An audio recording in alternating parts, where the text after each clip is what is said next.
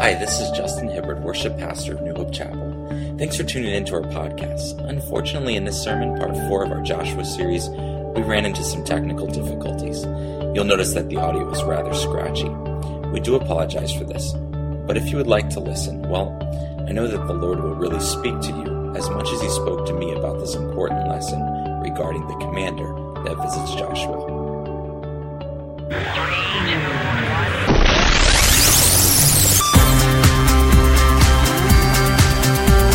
Thank you for listening to New Hope Chapel's podcast. New Hope Chapel is located in Arnold, Maryland. You can find us on the web at www.newhopechapel.org. Now, here's Justin Hibbard with today's message.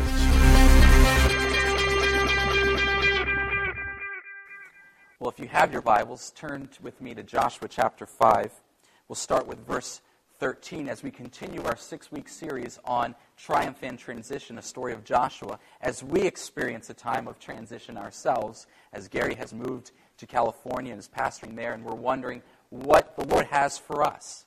And if, any, if yesterday was any indication of what God has for us, I'm really excited about uh, the days that are ahead. If you recall in Joshua 1, we talked about God's calling of Joshua to be the next leader of Israel. We also, in Joshua chapter 2, talked about Rahab. Last week, we studied Joshua 3, 4, and 5, and how Joshua led the people of Israel across the Jordan River, and how the Jordan was dried up when the priests stepped foot with the Ark of the Covenant in hand. And then we talked about how they set up a monument to remind them of what had happened, the 12 stones from the Jordan River, to remind them that God had done this miraculous thing and led them into the promised land. Then they went to Gilgal and were circumcised there, a sign that they will follow the Lord no matter how painful. And then the third thing that they did was that they celebrated uh, Passover.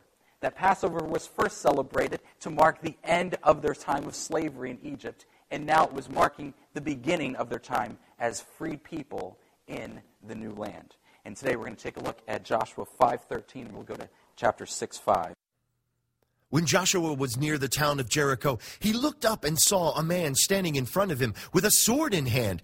Joshua went up to him and demanded, Are you friend or foe? Neither one. He replied, I am the commander of the Lord's army. At this, Joshua fell with his face to the ground in reverence. I am at your command. Joshua said, What do you want your servant to do? The commander of the Lord's army replied, Take off your sandals, for the place where you are standing is holy. And Joshua did as he was told. Now the gates of Jericho were tightly shut because the people were afraid of the Israelites. No one was allowed to go out or in, but the Lord said to Joshua, I've given you Jericho, its king, and all its strong warriors. You and your fighting men should march around the town once a day for six days. Seven priests will walk ahead of the ark, each carrying a ram's horn. On the seventh day, you are to march around the town seven times, with the priests blowing the horns. When you hear the priest give one long blast on the ram's horns, have all the people shout as loud as they can. Then the walls of the town will collapse, and the people can charge straight into the town. makes, it makes Bible reading really exciting, doesn't it? And, and also very dizzying. Anyways, Joshua is overlooking Jericho. It's a short distance away. They were in Gilgal, which is about 10 miles north of Jericho, right there on the Jordan River. And uh, jo- was just standing there thinking about, okay, here's a fortified city. How are we going to attack? Joshua was a skilled man in, the, in, in, in warfare. He was a spy a long time ago for Moses. He served as Moses' aide. Certainly, he, he went on a number of uh, military missions and campaigns under Moses' leadership. And now here he is taking the lead and wondering, how am I going to take this fortified city? He knows the people inside are afraid of him. He knows that they're melting in fear. He knows that they outnumber him. But the question is, how are they going to overcome? And just as he is standing there, a, mere, a man appears before him. And, and he's got a drawn sword. Not exactly a friendly disposition, right? He's got, his, he's got his loaded weapon, and it's pulled out, and he's, and he's taking aim. And Joshua says, Are you friend or foe? Are you for me or are you against me? I, gotta, I love Joshua's faith here, his courage, because he knows that the Lord has given him this land. Three promises God gave to Joshua in Joshua chapter 1. He said, first of all, he said that no one, every place that you step foot will be yours. Number two, that no one will be able to stand up against you. And number three, I'll always be with you. So Joshua was probably thinking to himself, all right, you're either for me or you're against me. And if you're for me, get in my ranks. And if you're against me, watch out. right? And then I, I, love, I love the response. He says, I'm neither. And he says, I'm the commander of the Lord's army. And at that, Joshua fell down. Reminds me of a story I heard once about a battleship that was cruising off the coast of Maine. And the, and the captain of the battleship was standing there in the bridge, and his first mate said to him, he said, There's a light in the distance. And the captain said, Signal to that ship and tell them to turn 10 degrees to the east, and or to the west. And so he did, and he signaled to him, and a, a response came. And the first mate said to the captain, he said, He wants you to turn 10 degrees to the west. And he said, uh, No. And he said, Tell him that I am a captain. So he signals, This is a captain. And, and, the, and the signal came back that said, This is a, is a third class seaman. And now the captain's really angry. Who's this guy telling me to turn my boat? And he says, We're a battleship. And the next flash came back, We're a lighthouse. it reminds me. It reminds me of that. This guy is like, no, no, no, you got it all wrong, Joshua. I'm the commander. And Joshua falls down on his face and, and he says, Yes, Lord. Yes, Lord. Tell me what it is. I'm your servant. Tell me what you want me to do. Well, I think the real question that we want to know here, one of the first questions is who is this guy standing before Joshua with a drawn sword, standing between Joshua and Jericho? Who is this guy? Well, we, we first of all, we know that it's a deity of sorts, a, a, a being, a heavenly being, perhaps. And the reason that we know that is because he is the commander of the Lord's army. And no man, no human being is the commander of the Lord's army. I guess the question is is this an angel or is it God himself? Well, let's look at what he says to Joshua. He says, Take off your sandals, you're standing on holy ground. We've heard that before, haven't we? In Exodus chapter 3, Moses sees this burning bush and it's not getting consumed. And he goes and he goes and he says, I'm going to see what's up with this bush. And he gets closer and closer, and then the bush starts talking to him and says, Don't come any closer. You're standing on holy ground. Take off your shoes. And it's the Lord speaking through Moses in the, in the burning bush. So it seems to be the same type of language, the same message that's here. Notice Joshua, what Joshua's response is. Joshua falls down on his face in reverence. The other reason why I don't think this is an angel is because a similar thing happens in Revelation chapter 20, 22, sorry, where John, who is being shown the glory of heaven, is led by the angel, and the angel's showing him all of these things. And overwhelmed, John falls down on his face and worships the angel. And the angel says, Wait a second. He says, Stop. He says, You don't worship anyone but the Lord. Why? Because he knows that what John is doing is participating in some sort of idolatry and worshiping something other than the Lord. And secondly, the angel knows there's a, knows there's a danger in it for himself that he remembers the story of Lucifer, the archangel of God, who wanted the praise and glory for himself. And what did God do? Well, he punished him. He expelled him out of heaven along with a number of other angels. So he knows the danger of receiving the praise of man. So he says, Get up. But in this case, we don't see this being telling Joshua to get up. In fact, we see something else. We see Joshua say, I am your servant. You tell me what to do it seems to me that this being standing before Joshua is actually the Lord. Actually, the Lord visiting with Joshua. Furthermore, in chapter 6, take a look at what it says. You know, these chapters that we have, they're arbitrary in some means. You know, they're there for our reference and for finding things easily. But oftentimes, what happens is we read the end of the chapter and we stop. And we forget about what we've read and we come back the next day and it's like there's a whole new scene happening.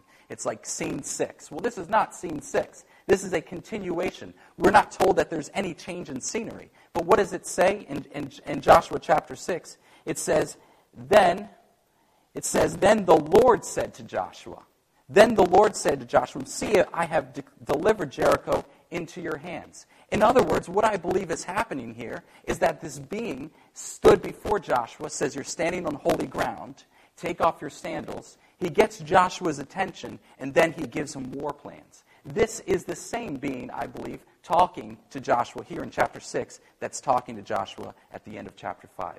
There's no reason to think otherwise. I, don't, I, I wouldn't think otherwise. That Joshua chapter 6 is a continuation of this. It's not like this being just came to Joshua and said, Take off your sandals, and then he pieced out.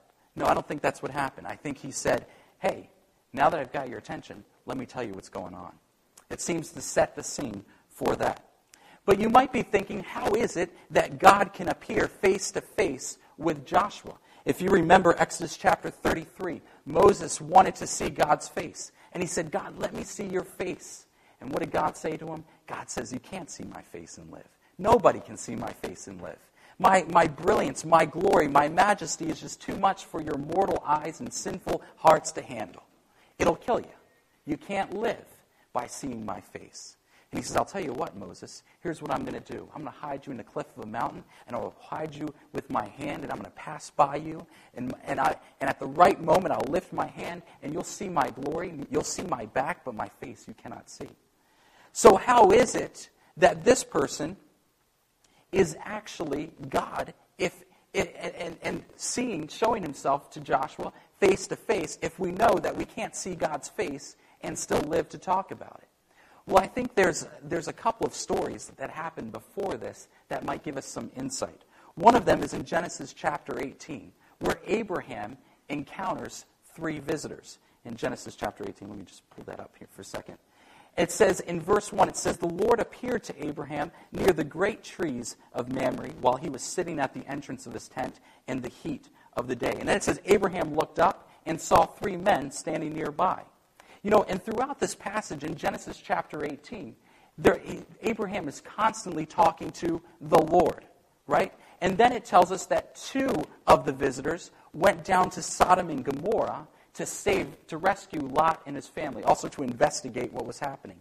Meanwhile, in, in verse 18, 16, we says, When the men got up to leave, they looked down towards Sodom, and Abraham walked along with them to see them on their way. Then the Lord said, Shall I hide from Abraham what I'm about to do? And Abraham and the Lord talk about Sodom and Gomorrah, and, and Abraham tries to negotiate with the Lord to save Sodom and Gomorrah. And then in Genesis chapter 19, we're told that the two men, the two angels, go into Sodom and Gomorrah, where they're, they're almost sodomized. That's where we get that word. And, but that, that they eventually rescue Lot and his family. So, who is this person visiting with, with Abraham? Well, this is the Lord. And two angels are visiting with Abraham, apparently in human form. Then, if we look, if we look in Genesis chapter 32, we have the story about uh, Jacob wrestling with uh, just a random guy, a random stranger. I always found this kind of awkward. Like, how did that go? You know, he's waiting for Esau. He's waiting to meet Esau, and the night before he's going to meet Esau, some guy comes up to him and would you want to wrestle? Like, I've got some spare time. Why not? You know, like I don't know if this was some sort of primitive handshake. I guess I don't know.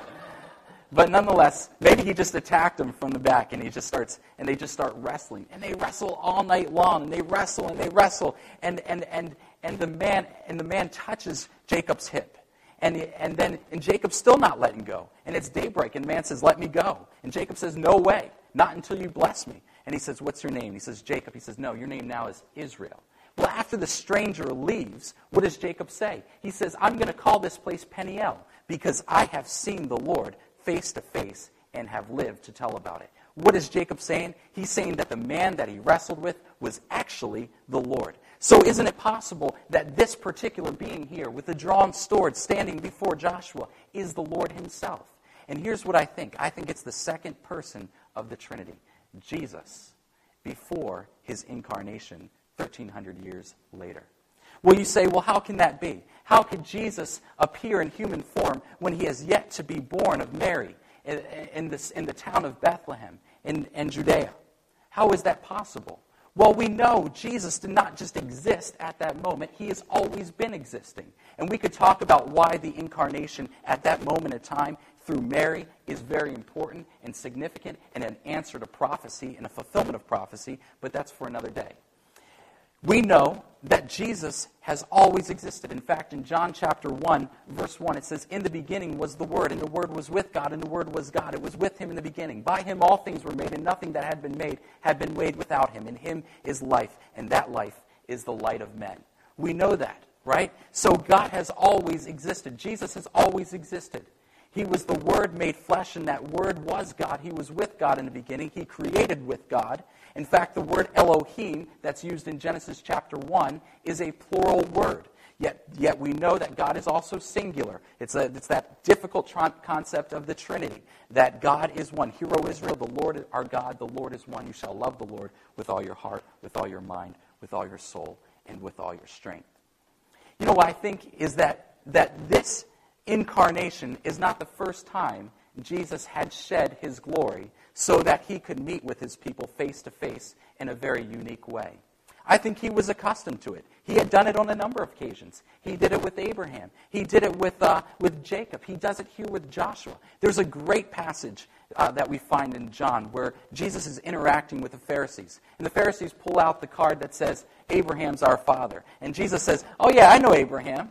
He rejoiced to see my day. And they said, How do you know our father Abraham? You're not even 50 years old, my man. He said, Verily, verily, understand, before Abraham was, I am. So he has always existed.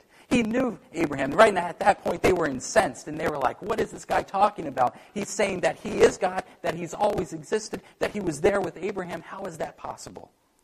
Well, in, in Matthew chapter 17, also we find it in Mark and Luke, we're told of a great event where Jesus meets with Moses and Elijah on top of a mount. And there the disciples uh, witness the glory of God being put on, on Jesus like new. And, and, and they're just, they're overcome by the majesty of the moment where God is revealing his glory to Jesus. And in fact, John writes about it in John 1:14, and he says this.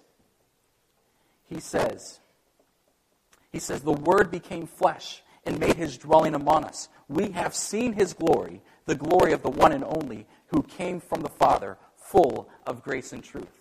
So he says that, the, you know, the, that God made himself flesh and dwelt among us like a common man, but yet fully God, yet shed his glory so that we could see his face and live. But then there, this, there was this moment when we beheld the glory of God, and we live to tell about it. We've seen the glory of God through Jesus. So here he is, Jesus meeting with Joshua. I love it. It's the, it's the meeting of the Yeshuas, right? Jesus' name in Hebrew is Yeshua. Joshua's name in Hebrew is Yeshua. It just happens to be that we translate them slightly different, but they both mean God saves. And here, here these two are meeting, and I think Jesus was fond of Joshua. We talked about the Jordan River and its significance in Jesus' ministry last week, and also in the significance of Joshua's mission.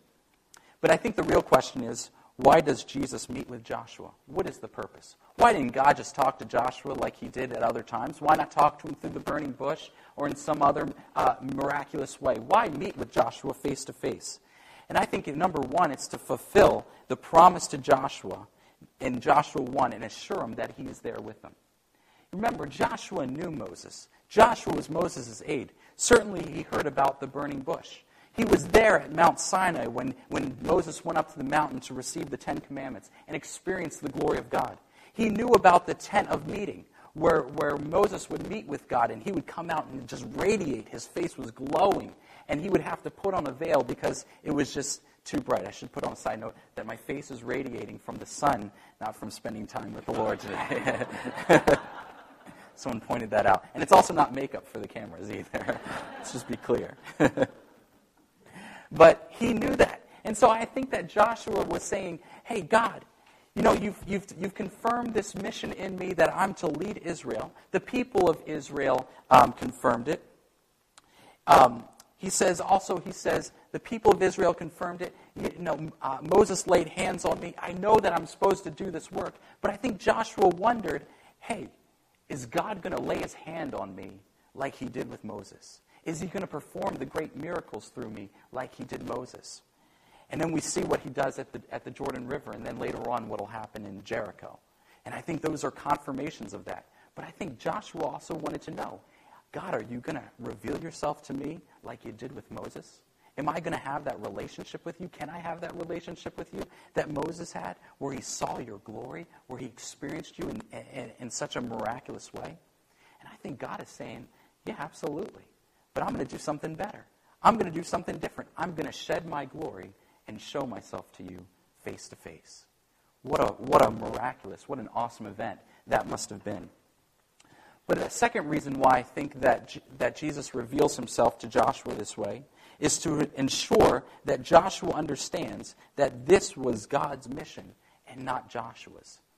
You know, what does he say? He says, Are you for me or against me? He sense a little bit of cockiness in that. And he says, Neither. You, you got it all wrong. The question is, are you going to do it my way or are you going to do it your way? And he sets up that because he's about to tell him this, this crazy war plan. I want, to, I want you guys to march around. You guys ever see the Veggie Tales of the Joshua and the Big Wall, where they're marching around and, and the people on top of the, uh, of the uh, wall are, are uh, um, they're taunting them and they're throwing slushies at them and everything. And you just get this. I just think of the story and uh, the, the the image in Monty Python, yeah, Monty Python and the Holy Grail, where the French guys are up there and they're like, "Of course we're French. Why else would we have this outrageous accent?" And they're taunting the people down below, you know, down below the wall. I just get this image that this must have been the most ludicrous-looking war march. But yet, here's this here's this army that over they lapped over and over again.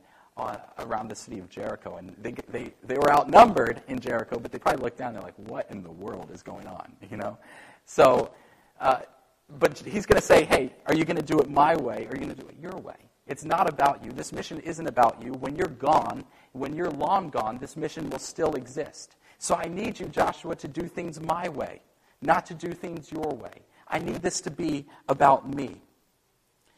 Third thing that he does is I think he gives him a heavenly vision. In Joshua chapter 6, we read that he says, See the land that I'm giving you.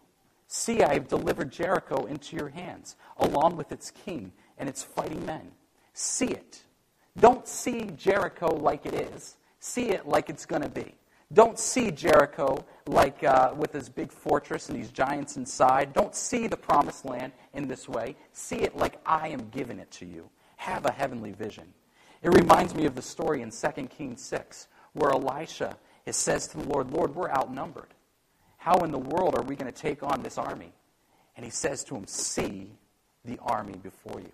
And when Elisha's eyes are open, he sees a heavenly host, a heavenly army, armed on chariots, marching out before them. And he thinks, Wow, we can take this. I think Joshua at that moment, I, I got to say, I think he might have seen something of a heavenly vision. Maybe chariots and angels uh, already chiseling at those walls. Who knows? But he knew at that moment that God was going to do something miraculous. And that it was not going to be Joshua that brought those walls down, it was going to be the Lord. Lastly, I think that, uh, that Jesus meets with Joshua here to give Joshua war plans. Now, that's a tough thing to say because, you know, I think a lot of us, we make this discrepancy between the Jesus of the Old Testament, or the God of the Old Testament, and the God of the New Testament, don't we? That a lot of times I hear these sermons that kind of paint Jesus as a hippie. And he's kind of out there and he's just like, peace, man, you know? And I don't think that's what Jesus was ever all about. I had, um, when I used to work for a, a Lutheran company, and um, one of the guys I worked with used to be a Lutheran pastor in the Midwest. And he was part of the ELCA, the Evangelical Lutheran Church of America, which is the more liberal wing of the Lutheran denomination. And he said, and we were talking about this vote that was coming up shortly in the ELCA about same sex unions. And that the church, there was this, you know, there's this discussion as to whether the pastors of the church should be allowed to marry uh, same sex couples and also to be homosexual themselves. And it was this big, this big to do back uh, in August of 2005, I think it was. And so he was talking to me and he says, and he says, Justin, you know, when I was a pastor, I performed hundreds of same sex unions. And I was like, oh, really? He said, for me, the issue is that these two people love each other. And if they love each other and you try to separate that, well, you're separating Jesus. And I thought to myself, that is the biggest bogus bull I've ever heard in my life. I mean, what are they teaching these people in seminary? That the reality of it is, that Jesus is God, and that God is not some hippie you know, I think we, we bring the 60s and the 70s with our theology a little bit and bring the Woodstock into the, in the, into the book of John. And that's not how Jesus was. Sure, he keeps the prostitute from being stoned, but what does he say to her? Go and sin no more. Sure, he heals the blind man from, from his blindness, but what does he say? Stop sinning. The reality is, is that Jesus' call to holiness has been the same throughout Scripture. There is no discrepancy between the Old Testament and the New Testament. And that Jesus is, much, is as much a warrior as he is a healer. We see this, these images in Revelation that'll just make the, the hairs on the back of your neck stand up because Jesus is coming with a vengeance. He is making war with these cities. And here in Joshua, he's giving war plans to overcome Jericho. And let's be honest, the, the campaign that Joshua is about to embark on in Canaan is one of the bloodiest, gruesomest campaigns ever. That he is going to, basically, he's going to institute genocide and wipe out all of the people in Canaan. Why? Because all these people are sinful. All of these people bring their culture, bring their idol worshiping, bring all of these things. And God wants to make sure that Israel has no place with that. He is cleaning out Canaan so that the people of God can live in holiness. And so he is coming with a vengeance. And he says, here's what's going to happen. And when we read the story of Jericho and how, how Joshua and his men killed everyone men, women, children, goats, cows, sheep. It is gruesome. It's hard to grasp. It's a tough thing to wrestle with. How this God who is so loving could institute something so violent. But the reality of, of it is, is that God has always been violent towards sin. The difference between the Old Testament and the New Testament is that in the New Testament, he brings it on himself. He takes on the sins of the world on himself and dies on the cross for our sins. He hates sin. He always has. He always will. But this is how he deals with it. He brings it on himself so that people can live. So here he is. Jesus is standing before Joshua, revealing himself to Joshua in this powerful way, giving him a sense of hope, giving him assurance that he's there, giving him war plans, that it's all about me, Joshua. I'm going to take care of this, Joshua. Don't worry, just do what I say. And next week we'll look at what happens when the people of God do not do what, what God says and the, the repercussions of that. But I think the reality of this message and the application of this message is this is that God wants to meet all of us. All of us are like Joshua. We're all wandering in this promised land, but yet we all still have our battles. We have even if we become Christians, we will still fight for the rest of our lives with different things. We battle with our spouses, we battle with our children, we battle with our jobs, we battle with our coworkers, we battle with our neighbors, we battle with sin, we battle with sickness, we battle with hurts and, and sufferings, we battle with emotional sicknesses, we battle with everything. But the Lord stands before Joshua, before his battling campaign, and he says, I'm with you. And he wants to stand before each and every one of us before we battle and say, I'm with you. Do it my way. How in the world will we know what the Lord is speaking to us unless we get time to spend with the Lord? How in the world will we know how to defeat this battle, how to win in this area of life, if we're not listening to the Master and Commander? How is that possible? You know, I think for me, one of the temptations I've noticed in my own life here in the last four weeks is that it's easy for me to think, to substitute ministry with spending time with the Lord. And I, I don't know if you all have experienced that, but it's like, well, I, I preached on Sunday, I sent out some devotionals. All right, my my, my time with the Lord is over. But notice the difference with Joshua. There was time for his mission, and there was time with spending the Lord. What did Jesus do? He often got away from the crowds to spend time with the Lord. There is a difference between doing the work of God and spending time with the Lord. And I might, I may I suggest that spending time with the Lord is the priority before trying to do the work of God. Oftentimes in our lives, we, we, um, we think that the Lord always answers us, always is telling us what to do because it applies to practical wisdom. In other words, God gave us minds, God gave us desires. If we just do the things that make sense, well, it'll all work out, and that's the Lord's will. Well, I've seen a lot of people apply that in ways, and it has not worked out that way at all. In fact, we see a couple of stories. First, uh, in Samuel, anointing David is one of them. Joshua and his campaign into Jericho is another one, where what God tells him to do is not practical wisdom. There is a difference between what God is thinking and what man might think. And we have to align ourselves to what God is thinking. And the only way to do that is to spend time with the Lord and listen to Him and pray and hear His voice because He wants to speak to each of us. It's not like He's hiding. In fact, we have the Holy Spirit. Don't we know that our bodies are the temples of the living God who dwells within us? We, we, have, we have access to God 24 7. We don't have to wait for Him to show up. We just have to listen. We have to say, you know what, God, I'm going to listen because you're obviously speaking to me. I just haven't been listening. The reality of it is, is that He wants to meet with every one of us. He loves us. He loves each and every one of us. Each and every one of us have a place in His kingdom. Each and every one of us are going to go through battles, and He wants us to overcome. He wants us to do the will of God. And we can only find out what our Master is thinking, what our Master wants from us, by spending time with the Lord. Hi, this is Justin Hibbard, worship pastor at New Hope Chapel. Thanks for listening to our podcast. We hope it was a blessing and an encouragement to you. Our church, New Hope Chapel, is located in Arnold, Maryland, just outside of Annapolis. So if you're ever in the area, please stop by and visit us. We'd love to have you. You can find out more information about our church at newhopechapel.org. God bless.